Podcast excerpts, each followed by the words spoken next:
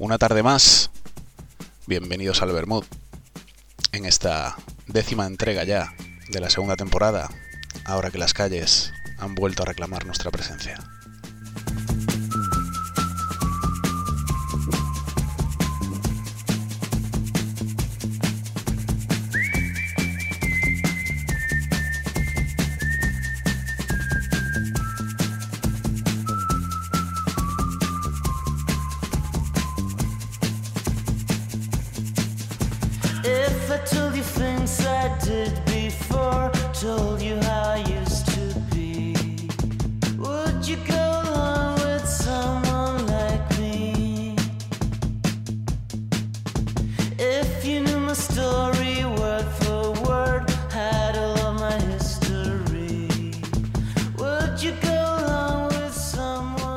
Buenas tardes, una tarde más en el Bermud, una tarde menos de este ya semi-confinamiento, ya que poquito a poco vamos pudiendo hacer algunas cosas más.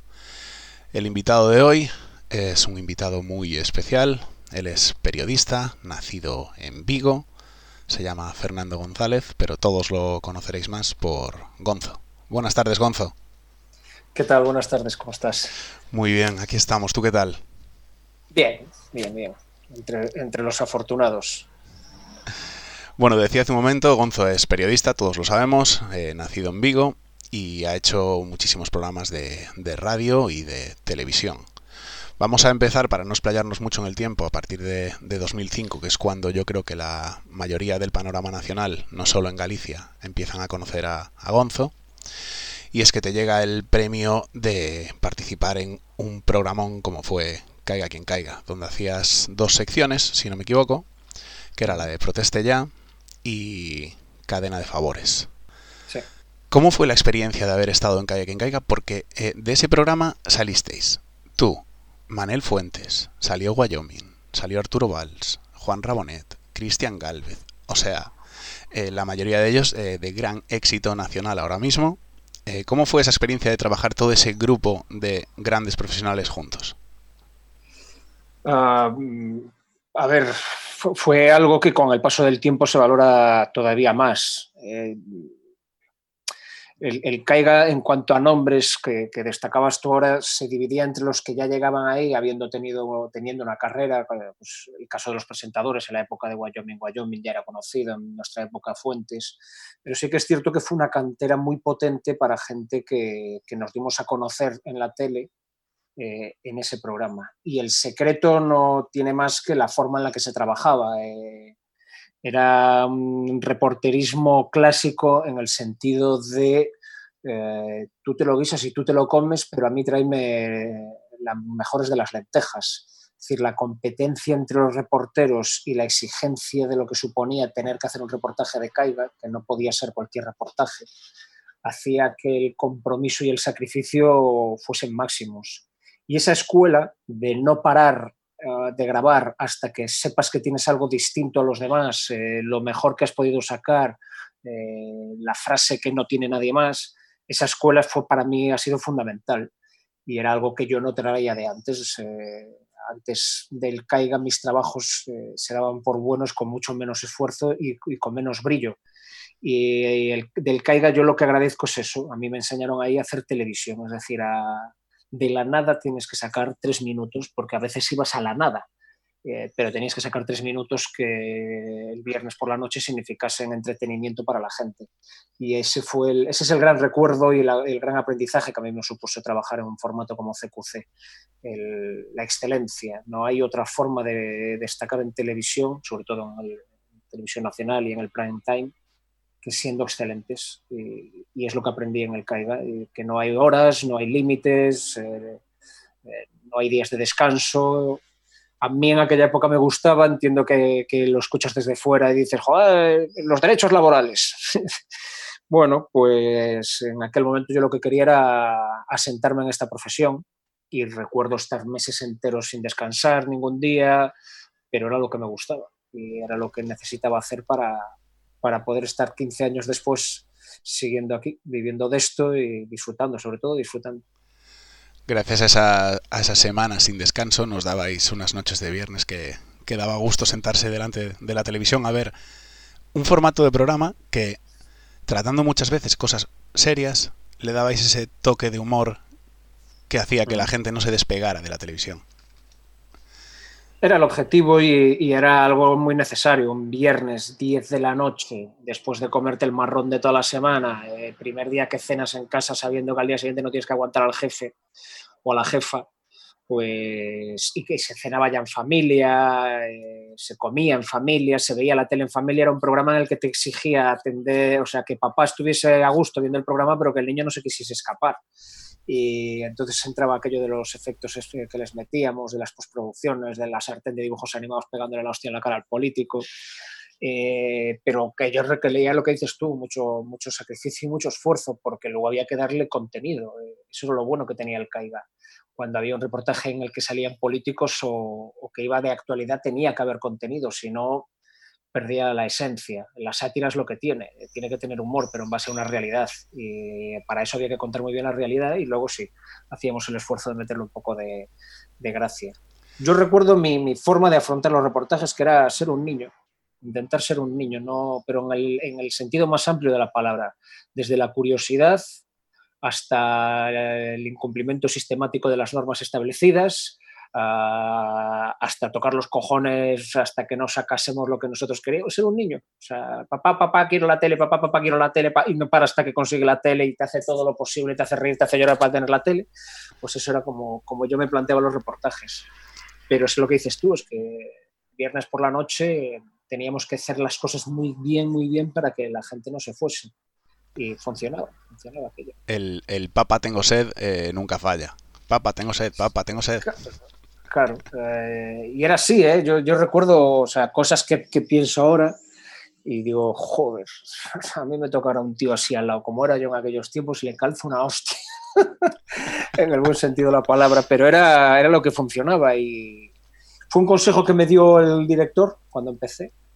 Pórtate como un niño, que yo te veo que eres bastante niño si quieres cuando estés grabando, tú no te preocupes, tú eres un niño. Recuerda cómo se, y, funcionaba. Funcionaba porque es que es así, eh, curiosidad más eh, inconsciencia eh, y luego el pasárselo bien. Eso era fundamental. Si no te lo pasabas bien, no había reportaje. Porque transmitía, el caiga lo bueno que tenía es que transmitía mucho las sensaciones que teníamos haciendo las grabaciones. Entonces tenías que, si te lo pasabas bien, la gente se daba cuenta y se descojonaba con nosotros. Tal cual, tal cual. Suscribo todo lo que acabas de decir. Decía hace un momento que tú hacías dos secciones, la de Proteste Ya, que consistía un poco pues en ir a las manifestaciones de la población y que y darle voz a esa gente, que ahora hay mucha gente que no tiene esa voz, por cierto. Darle voz a esa gente que para que se quejara de lo que quisiera y como decías tú, en viernes noche, prime time. Y en la otra sección, cadena de favores, hacías hacías una buena labor. Cuéntanos alguna algún reportaje de estos, da igual de cualquiera de las dos secciones, que tengas grabado en la memoria? Uy, tengo muchísimos. Uf, es que fueron muchos, fueron muchos momentazos. Muchos momentazos. Para mí durante aquellos años era mi rutina, pero luego me he dado cuenta que, que aquello no podía ser una rutina que durase mucho más, porque era una intensidad de momentos desde entrar disfrazado del Robin Hood de Rolf Flynn, esto significa con leotardos, eh, marcando paquetín, eh, ridículo completamente de entrar así vestido en el ayuntamiento de Ferrol a expropiar cosas. O sea, yo recuerdo sacar una, una pieza de arte del despacho del alcalde, llevármelo con todo mi morro y el alcalde quedarse flipado. Eh, recuerdo vacilar al alcalde de Jaén dándole unas gafas y quitándoselas y el tío haciendo que las cogía. Tome, eh, o sea, eso lo pienso ahora y es la hostia.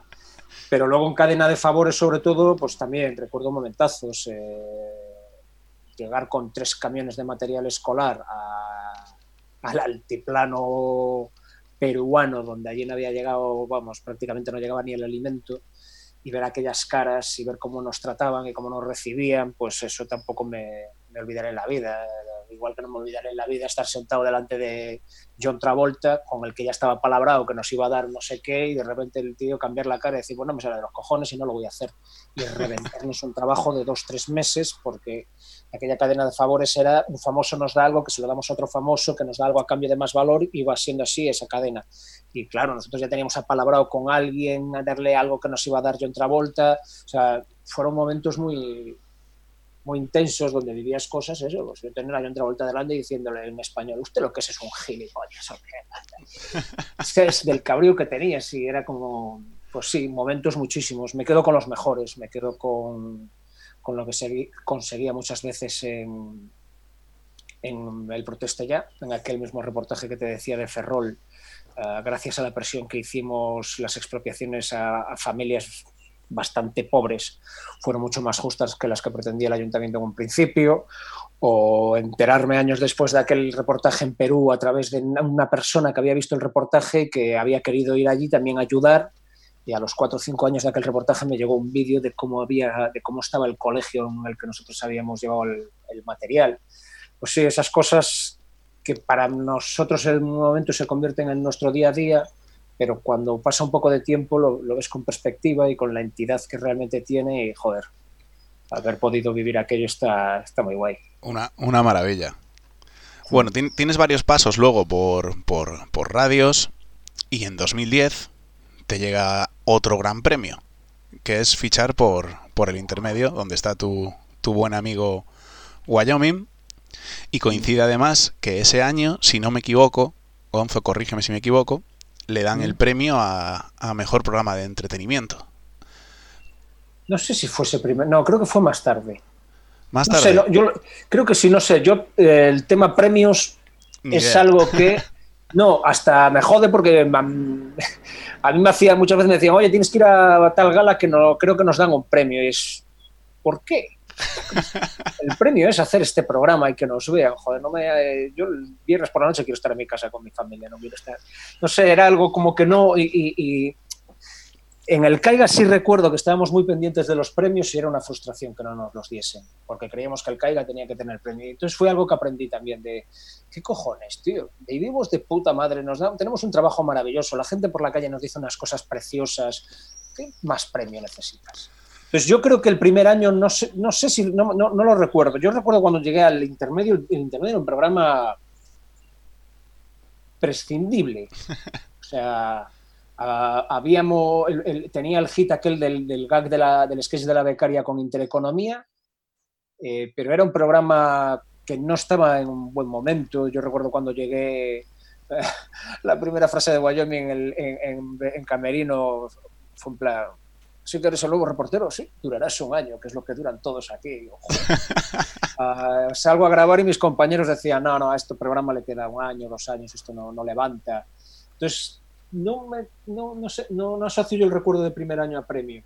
El premio que tuvo el intermedio eh, era tener un equipo, es tener un equipo prácticamente sigue siendo el mismo, detrás de cámaras, eh, un director como teníamos en aquel momento, Michael, que supo ver que supo ver lo que la gente empezaba a querer en sus casas en el año 2010, en plena crisis. Uh, el programa, cuando yo llegué, te, le dedicaba como 20 minutos a la actualidad y el resto era cachondeo frívolo y tontuno. Eh, Lucio sacándose el carnet de conducir, chistes de falete, vídeos de, de carnet de Mairena. E, ese era el objetivo del programa, era una risa fácil a las 9 y media de la noche. Pero en plena crisis el, el programa supo ver que que la peña quería información y la quería desde un punto de vista crítico y fuimos los primeros en dar ese paso y, eso la gente lo, lo, vio y entonces pasamos de tener una, a doblar la audiencia prácticamente y a tener una responsabilidad de la leche. Entonces, eh, a los que trabajábamos allí, sobre todo dando la cara, los muñecos que se nos llama, pues eh, el intermedio ha supuesto un, espaldarazo y un subidón de, de, ya no digo de, ser conocidos, sino de, situarnos, hay una parte de la audiencia que nos tiene como mucho cariño, porque durante años muy difíciles les contábamos cosas que no se contaban en otro lado y sobre todo le ayudábamos a reírse de los hijos de puta que habían provocado todo aquel desaguisado.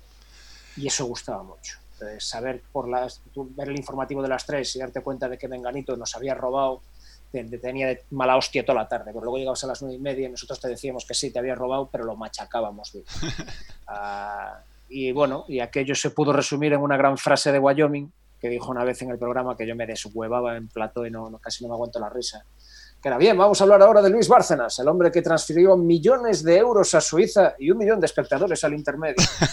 Y aquello resumía muy bien eh, que se convirtió en el intermedio en, esa época de crisis y, corrupción, de, corrupción generalizada en el país. En la, en la ventana de esperanza de, los robados. sí, tal cual. Vamos a reírnos de vosotros y vamos a enterarnos bien de lo que habéis hecho, hijos de puta. No vamos a ridiculizar esa Eso es, vamos a, vamos a mezclar el tono de humor con el sacar todo a la luz. El objetivo es ese. Y, reírnos de ellos, porque luego eran muy cutres, porque es que este país es así, eran ladrones cutres. Eh, Bárcena saliendo con aquella chupa de la peli El Padrino, me parece que era, y tal, eran cutres. Y, entonces nosotros, eso para nosotros era maravilloso. Eh, o Francisco Granado saliendo en un Intereconomía o no sé dónde era, diciendo, yo es que soy un político honrado y defiendo a los políticos honrados, y el presentador diciéndole, Paco, los que te conocemos sabes, sabemos que no has podido robar, corte A, dos años y medio en la cárcel, es que, era maravilloso. Entonces, para mí, por ejemplo, en lo particular fue muy agradecido, porque los reportajes que, que yo tenía que hacer o las entrevistas, pues, oye, eh, dábamos voz a una parte del país que estaba muy, muy tocada en ese momento. Sí, mucha, muy, muy desilusionada y con rabia seguramente de no poder decir ni hacer absolutamente nada. Claro, claro, y, viendo cómo te lo llevaban por todos lados, es que era por las buenas o por las malas. Eh, por la corrupción o por el aumento de los impuestos o por los recortes en los servicios públicos. Es que fueron años muy duros, muy, muy duros. Fueron años muy jodidos y esperemos que no, que no, que no vuelvan aparte que nos echaban la culpa a los ciudadanos, que luego era otra, habéis vivido por encima de vuestras posibilidades. Es decir, los mismos que nos robaban, los mismos que se llevaban la pasta suiza, eran los que te decían que la culpa era tuya por haber comprado un coche a crédito. Era cojonante aquello, ¿eh? o el que se va de vacaciones a Cancún y pide un, crédito al consumo. Eh, hostia, pues esta gente, darnos una hora al día para que nos descojonemos de ella y los pongamos en su sitio. Nos lo dieron y la gente lo compró y lo aceptó. y, la, y, la, y la gran prueba de ello es que ahí sigue. Y ahí, sigue, sí, sí. Ahí sigue y ahí seguirá, esperemos. Sí, ah, supongo que sí. Te quería preguntar, ¿has hecho colaboraciones, Gonzo, con, bueno, esto hay que decirlo, con el equipo de tus amores, con el Celta, con los la, plataforma digital, en la cadena SER, en Hoy por Hoy, ahora estás en el programa de, de Julia Otero. Sí. Pero te quería preguntar por un documental que creo, de hecho, que tú fuiste coproductor, que es Detrás del Muro, que muestra la, extrema dureza, tanto económica como social, que se vivía y se vive en Centroamérica. ¿Qué, cómo fue para ti vivir todo eso en primera persona, verlo eh, a escasos metros? Bueno, eh, yo fui codirector del, del programa, de ese documental. Eh, gesté un poco la coproducción entre la productora que hace el intermedio, que hace el intermedio y, y una ONG, porque si no aquello era imposible que saliese adelante. Ah, yo, como lo haya vivido yo, la verdad que no es muy, no es muy importante. Yo lo viví de la forma que creí que tenía que vivirlo para poder contarlo como lo contamos. Mm, y me parecía que solo hay una, me parece que solo hay una forma de contar esas historias, que es mm, bajando, bajando al barro, porque esa vida es una vida de barro, de, desagradable. Y, y a mí siempre me, llamaba mucho la atención como todo lo que sabíamos de, bueno, no solo de ese pasillo migratorio, sino de prácticamente de todos los del mundo, es cuando ves los informativos y ves al presidente o líderes políticos de los países que reciben a esos migrantes hablando en un plano corto, pues como eso, pues como se habla, como hablan los presidentes y los políticos, que les ves la cara en grande en tu pantalla, y como decía el hijo puta de Trump, que que esos eran violadores, eh, drogadictos, que venían en manada, que eran una invasión. Y mientras decía eso, pasábamos a un plano general donde veías a miles de personas juntas eh, que un poco ilustraban el discurso del presidente. Y entonces la idea era, bueno, vamos a hacer una cosa. Vamos a ir a donde están esa gente y poner el plano corto en ellos y vamos a intentar escuchar sus historias, a ver si realmente son lo que los políticos de esta parte del mundo dicen que son. Y entonces, cuando estás ahí, pues es, inevitable no, no empaparte de lo que hay, pero porque todo es, todo te empapa, te empapa el ambiente, te empapan los lugares. Eh, coño, al final estás contando una historia de una migrante cruzando un río que es una frontera con el agua por la cintura en una balsa que te puedes ir al, irte al agua en cualquier momento y que quien te llevas un chaval sin padre ni madre que tiene nueve años y que va a agarrar una cuerda y se pasa el día ahí. O sea, simplemente estar ahí ya, ya te activa algo que, que, si no lo transmites es que no eres muy humano. Entonces, el cómo lo viví yo es circunstancial y secundario. Yo creo que lo que era importante era que supiésemos transmitir lo, lo duro de esas vidas, la falta de esperanza y, que solo tienen una opción, para ellos solo hay una opción, que es buscar una vida mejor, y para ellos la vida mejor está en el norte. Entonces, sin entrar a juzgar si hacen lo correcto o no, lo que queríamos contar eran sus motivaciones, cómo eran sus vidas, eh, bueno, intentar contrastar la opinión de, en este caso, Donald Trump, que era lo que hacíamos al final del documental. Todo se resume en eso. Después de durante una hora escucharlos a ellos, poníamos lo que realmente decía Trump de, esta gente para, que, para, para, darte cuenta de que, hostia, ah, de que es todo una disociación de la realidad que tiene un objetivo claro y que es eh, justificar básicamente un gasto, porque todo eso es un negocio. Si no fuese un negocio, no, eso no hay problema. Eh, las intrahistorias de las migraciones son brutales, son brutales. Baste un dato. Allí te dicen que no quieren que entre ni uno, pero sabes sí que entran y muchas veces es el propio, son los propios Estados Unidos los que deciden qué tipo de nacionalidad es la que entra o la que no. Porque si no hubiese, si no hubiese inmigrantes ilegales en Estados Unidos, los granjeros del sur del país no vivirían tan bien como viven. Exactamente. Eh, esos campos tan gigantes no habría quien los cultivase. Entonces, los cultivan gracias a los inmigrantes ilegales, pero claro, ellos deciden los que quieren que entren y los que quieren que no. Pues si eres guatemalteco tienes mucho más fácil entrar en Estados Unidos que si eres hondureño, porque tiene más, mejor fama de trabajadores del campo y de ser menos violentos. O sea que al final todo era un gran cuento y queríamos contar las historias personales de la gente que, que simplemente busca una vida mejor. Y sin prejuzgar a nadie por mm. de donde sea. Exactamente. Y seguimos en 2019, Gonzo, porque te llega este el bombazo, la gran oportunidad, que a su vez eh, es un reto muy importante y complicado porque tu querido amigo Jordi Évole deja un listón, iba a decir alto, pero a medida que lo iba pensando digo altísimo, y te llega la oportunidad de presentar Salvados. Y es que antes de que nos digas que, ¿Qué ha sido para ti el que te den este programón como es Salvados?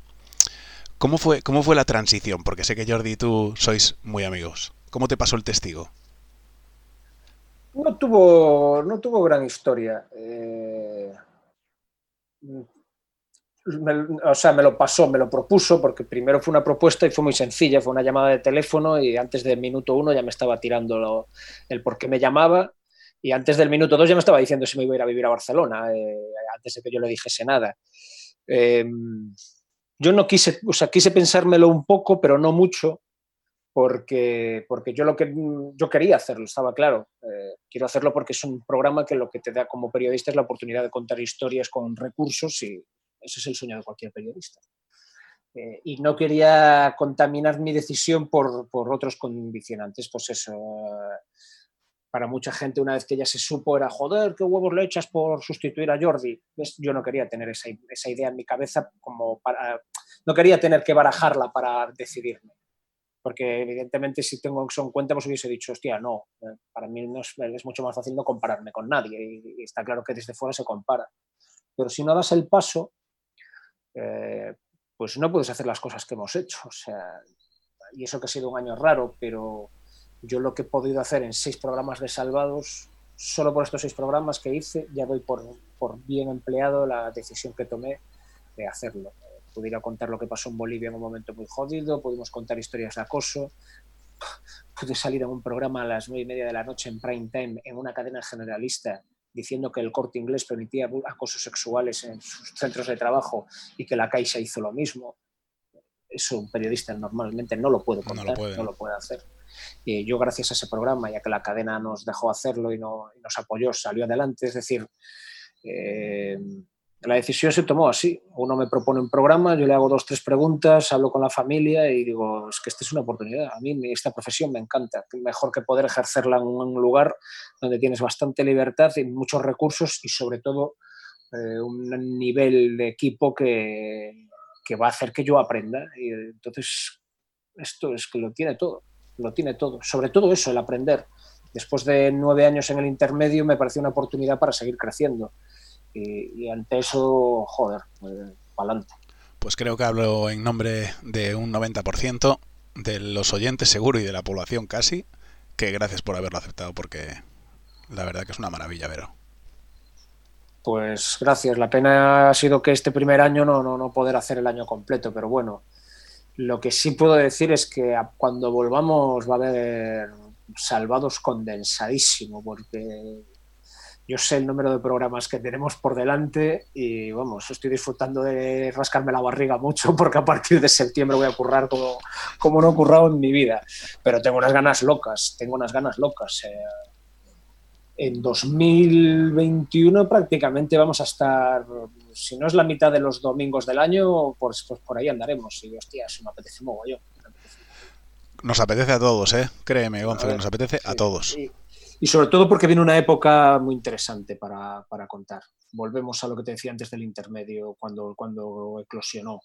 Se viene un momento social jodido donde habrá mucha gente que, se siente ninguneada viendo la televisión o leyendo la prensa, eh, como que sus historias no cuentan y, y hay que estar ahí otra vez. Nos vamos a una época de crisis brutal y, en esas épocas los medios de comunicación y, el periodismo tienen si cabe más sentido de, su existencia.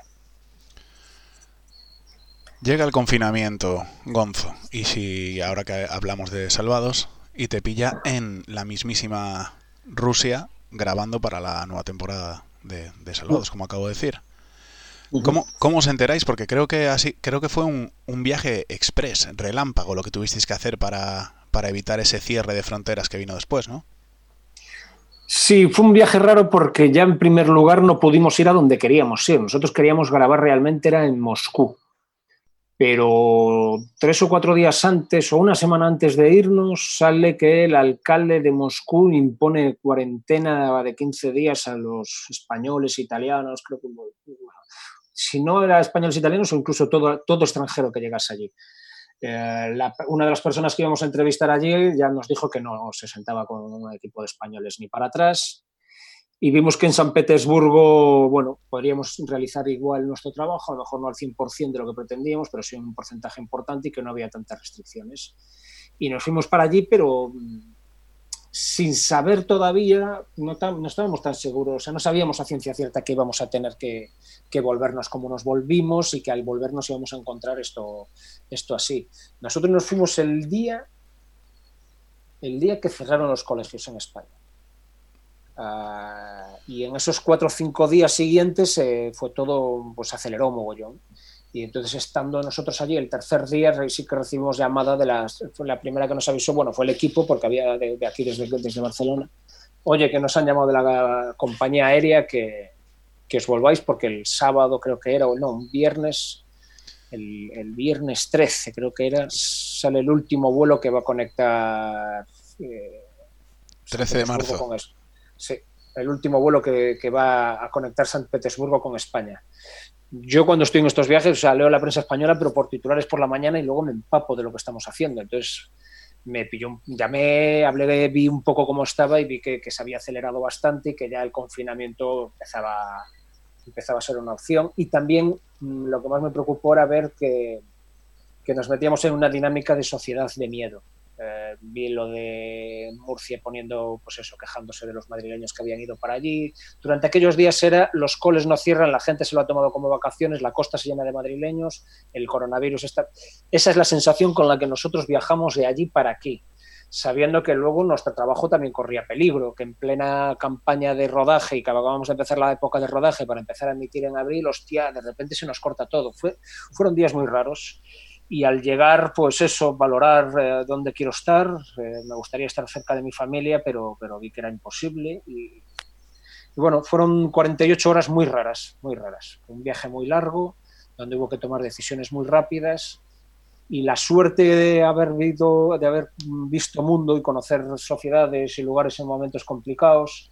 Entonces yo sabía lo que significaba una sociedad con miedo del uno al otro. Y cuando eso es así, no hay explicación posible, nadie atiende razones. Como se suele decir, todo el mundo tiene razón, pero nadie razona.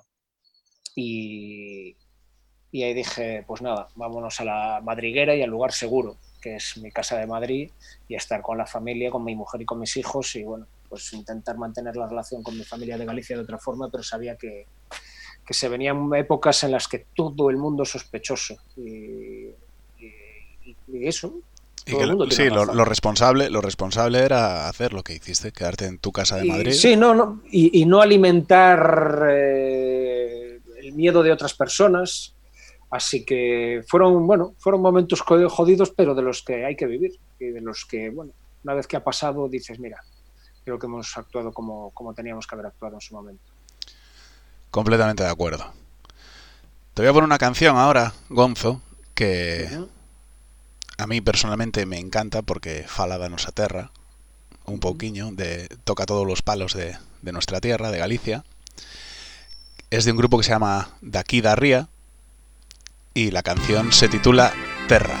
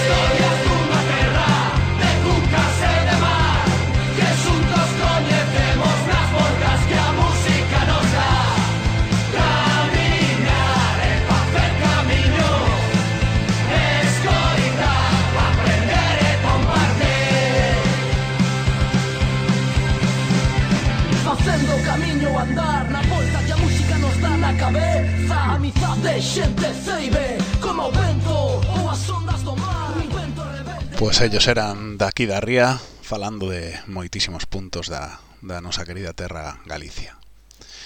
Y Gonzo, en este segundo bloque del programa, aún más si cabe, tú eres el protagonista.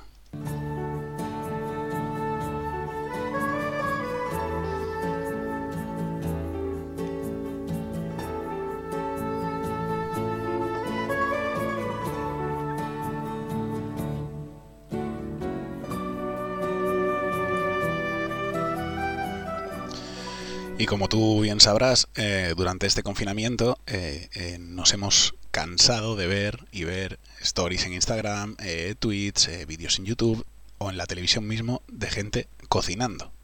Cocinando porque nos hemos, todo, nos hemos vuelto todos unos grandísimos chefs de la noche a la mañana. Y entonces a todos los invitados os pido que nos dejéis una, una receta aquí para que todos podamos hacerla.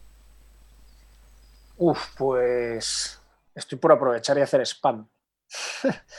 y es que eh, acabamos de estrenar un podcast en la, en la, productora con la que hacemos Salvados, un podcast que en medio hacemos en medias Jordi y yo, cada uno un capítulo.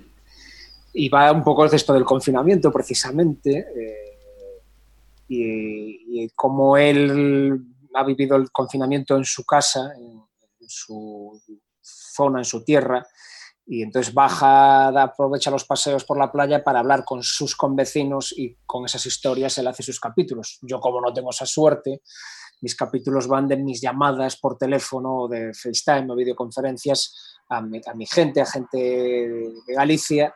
Y en el primer capítulo eh, lo que aproveché es la llegada de la caja de poliespan que me suele mandar a veces la familia con pescado y tal. Y en ese capítulo lo acabamos.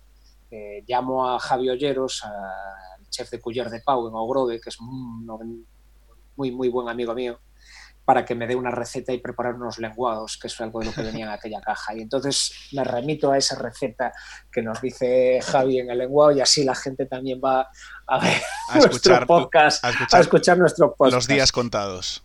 Eso es, pero si no fuese esa receta es que no, no, no, no, no sé muchas más, no tengo yo soy muy de preparar eh, cualquier cosa con verduras. Y entonces lo que me gusta hacer, pues si hago pescado, por ejemplo, es hacerme un pescado al horno, pero muy sencillo. Y suelo preparar un mejunjillo de, verduras con ajo y cebolla, zanahoria, pimiento rojo, pimiento verde, a lo mejor algo de calabacín, un poco de brócoli, a fuego lento con un poquito de vino. Y esa es la base con la que luego hago las salsas, los acompañamientos para meter carne o pescado al, al horno y no, no, es que no tengo muchas más. Soy, o sea, me gusta cocinar, pero no soy de, recetas complicadas, para nada. Eh, hace poco intenté seguir una receta de pescado también al horno y bueno, un fiasco de puta madre. Así que no, pues voy a dar ninguna receta porque no quiero hacerle pasar hambre a la gente que escucha tu programa. Pues ya sabéis, no solo os deja una receta aquí en el Bermud, sino que os remitimos a todos a que escuchéis los días contados, que os dejará una aparte que le dice eh, el chef de Cuyer de Pau, macho. Es que son palabras mayores, ¿eh? Y es lenguadito, lenguadito al horno con caldo de pescado, en el que, entre otras cosas, me dice que el caldo lo puedo preparar o con las espinas y la cabeza del lenguado o con el líquido de una lata de berberechos. Pero no les hagas más spoiler, que vayan a escuchar los días Yo creo que eso ya está bien.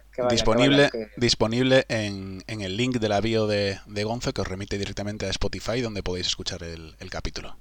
Pues ahí está, recién estrenadito. Ayer estuvo de invitado aquí el escritor también vigués eh, de Freds y dejó esta pregunta para ti. Pues mi pregunta va a ser, eh, si pudieras elegir, mm, ¿volverías al pasado o te darías una vueltecita por el futuro? Y puedo añadir incluso, si pudieras, ¿estás seguro de si lo harías? Esa pregunta es. Ah, son buenas. Bueno, entre pasado y futuro me iría al futuro. El pasado ya lo conozco, no, y aparte no tiene sentido cambiarlo. Y si pudiera elegir, sí, lo haría. Sí, lo harías, para ver qué, no, qué, nos espera, ¿no? La curiosidad mata al gato. me iría, me iría al futuro, claro. Pero acuérdate, acuérdate de no encontrarte ni con tu yo futuro, ni con... No, no, no, no. Haría, haría como como McFly.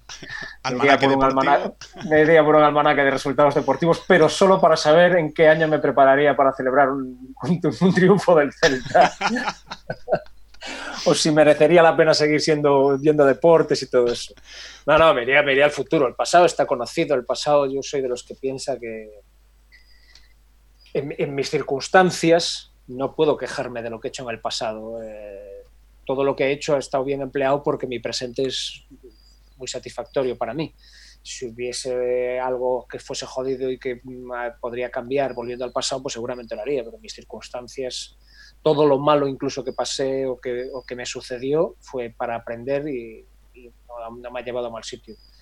Y eso que hablábamos también, la curiosidad del niño pequeño o del periodista, lo que me haría es ir al futuro y saber lo que, Ahora mismo estoy leyendo una novela, por ejemplo, que va sobre el futuro, es una crónica sobre el futuro, sin fin, de Martín Caparrós, y me tiene loquísimo, me tiene loquísimo porque da, ideas de por dónde podemos ir, y aparte siendo de Martín Caparrós, muy ancladas y muy basadas en la evolución actual, en la sociedad actual, en la, en la importancia de las nuevas tecnologías, así que esa respuesta la tengo clarísima. Yo solo te pido un favor, que si alguna vez esta remota situación se da y vas al futuro y consigues ese almanaque, ves que el Celta gana algo, dímelo, solo dime eso, no me cuentes nada más de lo que pasa, solo eso. Vale, vale. Trato hecho. Ojalá te lo pueda decir. Ojalá, ojalá. Eh, y como no, mañana tendremos otro invitado o invitada aquí en el Bermud que esperará a que Gonzo le haga una pregunta. Joder, pues Me, sale algo parecido a, la que yo acabo de recibir, porque es la pregunta que me hago yo a mí mismo también. Eh, una de las grandes dudas barra certeza al mismo tiempo de lo que no, por lo que estamos leyendo estos días es que vendrá un rebrote. Y el confinamiento ha sido una experiencia pionera y única en la vida de todos nosotros. Entonces, si vuelve a haber un confinamiento, ya tendremos una experiencia. Mi pregunta a quien corresponda es, de la experiencia del primer confinamiento, ¿qué conclusiones sacas para un segundo confinamiento? ¿Qué es lo que repetirías de esta rutina y qué es lo que no harías de esta rutina del primer confinamiento? Pues es, es bastante buena pregunta porque yo, por ejemplo, al principio me lo tomé como un, todo es una mierda, una sobrecarga de información que me hacía estar de mal humor todo el día. Y yo eso sé que no lo, no lo volvería a hacer nunca. Pues es un buen consejo. Yo es la época de mi vida en la que, bueno, de, estos últimos años en las que menos redes sociales he visitado. Yo corté. No, sí, no aportaba, no aportaba mucho. Pero luego me ha enseñado otra cosa fundamental y es que, que no, no, no es que no sepamos, es que no nos permitimos a nosotros mismos aburrirnos y no hacer nada. Y eso me parece horrible. Me parece horrible porque todo lo vemos en no estáis siendo productivo, no, pero estás siendo humano, tienes tiempo para otras cosas que no sean producir, crear y generar riqueza, que parece que es lo único que sirve hoy en día. Y en el momento que me di cuenta de eso he disfrutado muchísimo del tiempo para uno, del tiempo para la familia y el de no tener que generar algo al final del día para haber cumplido con lo que se espera de uno, sino que lo que se espera de uno es lo que yo a mí mismo me puedo dar. Y eso me ha parecido positivo. Pues sí, muy de acuerdo. Y antes de irnos con la frase final que siempre le pedimos a todo el mundo, hoy voy a estrenar una mini sección contigo que es de, preguntas y respuestas rápidas. Hay algunas que son obvias y más después de lo que viene detrás de la, de la conversación, pero vamos allá. Venga. Equipo favorito. El de Salvados. jugador favorito. De todos los tiempos. Sí. Hostia. yo el mejor jugador que he visto es a Messi, pero, Mi, jugador favorito, pero mi jugador favorito es Yago Aspas. No voy a ser de otra manera. Un partido que recuerdes con especial cariño.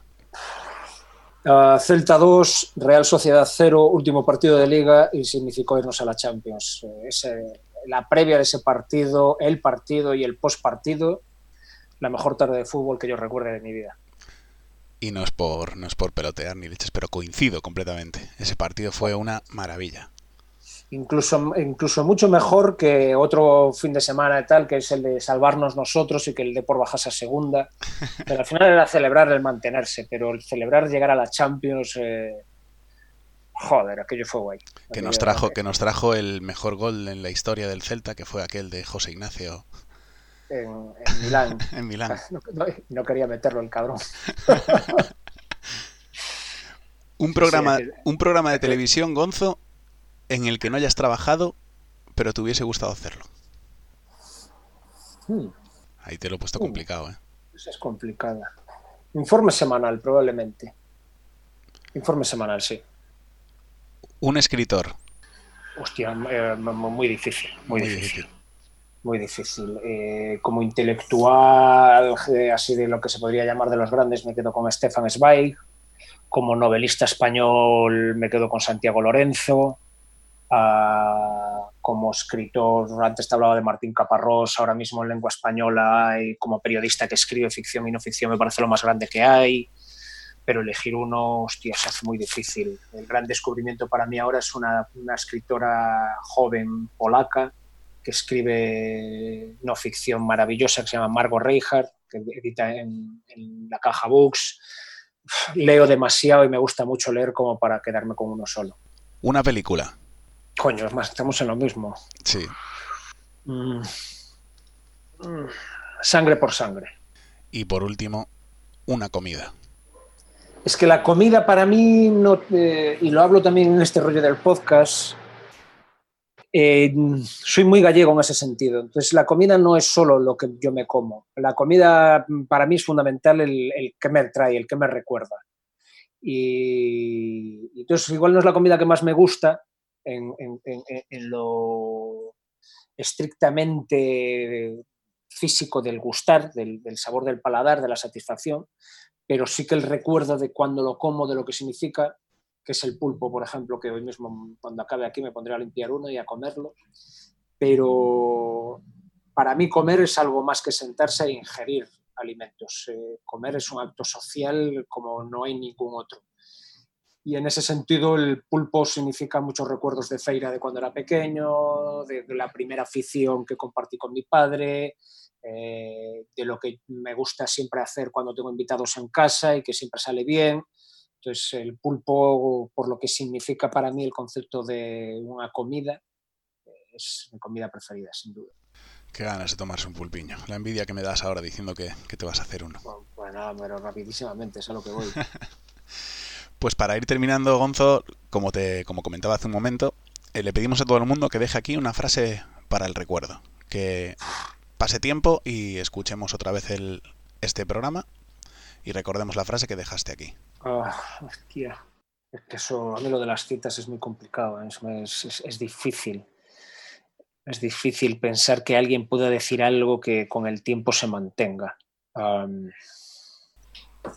mira, pues eh, algo que resuma un poco la, la idea que, o, lo que a mí me mueve o lo que me hace, o lo que es la piedra filosofal de mi forma de entender esta vida, y es que todo es una puta casualidad. Todo es casualidad. Y en base a eso se construye, o yo he construido mi forma de, moverme en este mundo. Pues me gusta y me la, y me la aplico para mí también. Pues llega el momento de terminar, Gonzo. Antes de nada, eh, muchísimas gracias por haber acudido a, la cita con el Bermud y espero que lo hayas disfrutado tantísimo como, como lo he hecho yo. Bueno, pasó muy bien. Ha sido una hora súper agradable. Pues muchísimas gracias y que nos vemos pronto na nosa Galicia querida. Pues sí, eh, tan pronto como se pueda y nos dejen salir de aquí, no tengo otro sitio al que ir. Mientras tanto voy a cortar distancias como un pulpillo. Pues un abrazo muy fuerte, Gonzo, y ya sabéis, nosotros terminamos con la canción que, él ha escogido, que en este caso es de, de Freestyle Fellowship, y la canción es My Fantasy.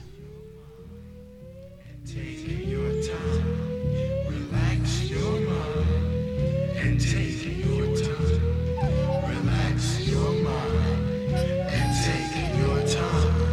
Would you like to be a part of my fantasy, fantasy, insanity, vanity, family? Can it be, can it be? It'll be great. We can break all laws of gravity, make room, we'll fly to the moon on a boom. We can let it get better, get etiquette, adequate, that it get sloppy. Tin for your copy, big jalopy, a poppy seed, pop a floppy, teeny bop a hoppy, hype my squad's the gods of the might. So play vanilla, hammer, shama, llama, ding dong, killer, slammer, planner, pop song, cut. But I like break beats and beating on the wall in the bathroom, the b-boy, b-boy forever.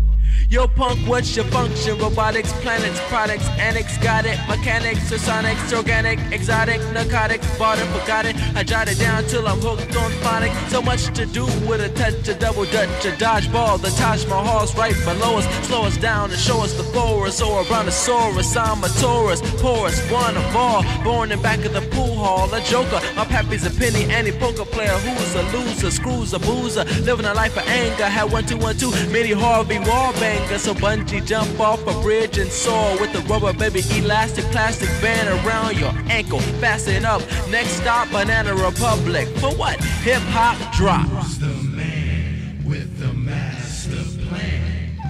Who's the man with the master plan? Every rapper in the house, shut the funk up. Every rapper in the house, shut the funk up. Every rapper in the house, shut the funk up. Every rapper in the house, die.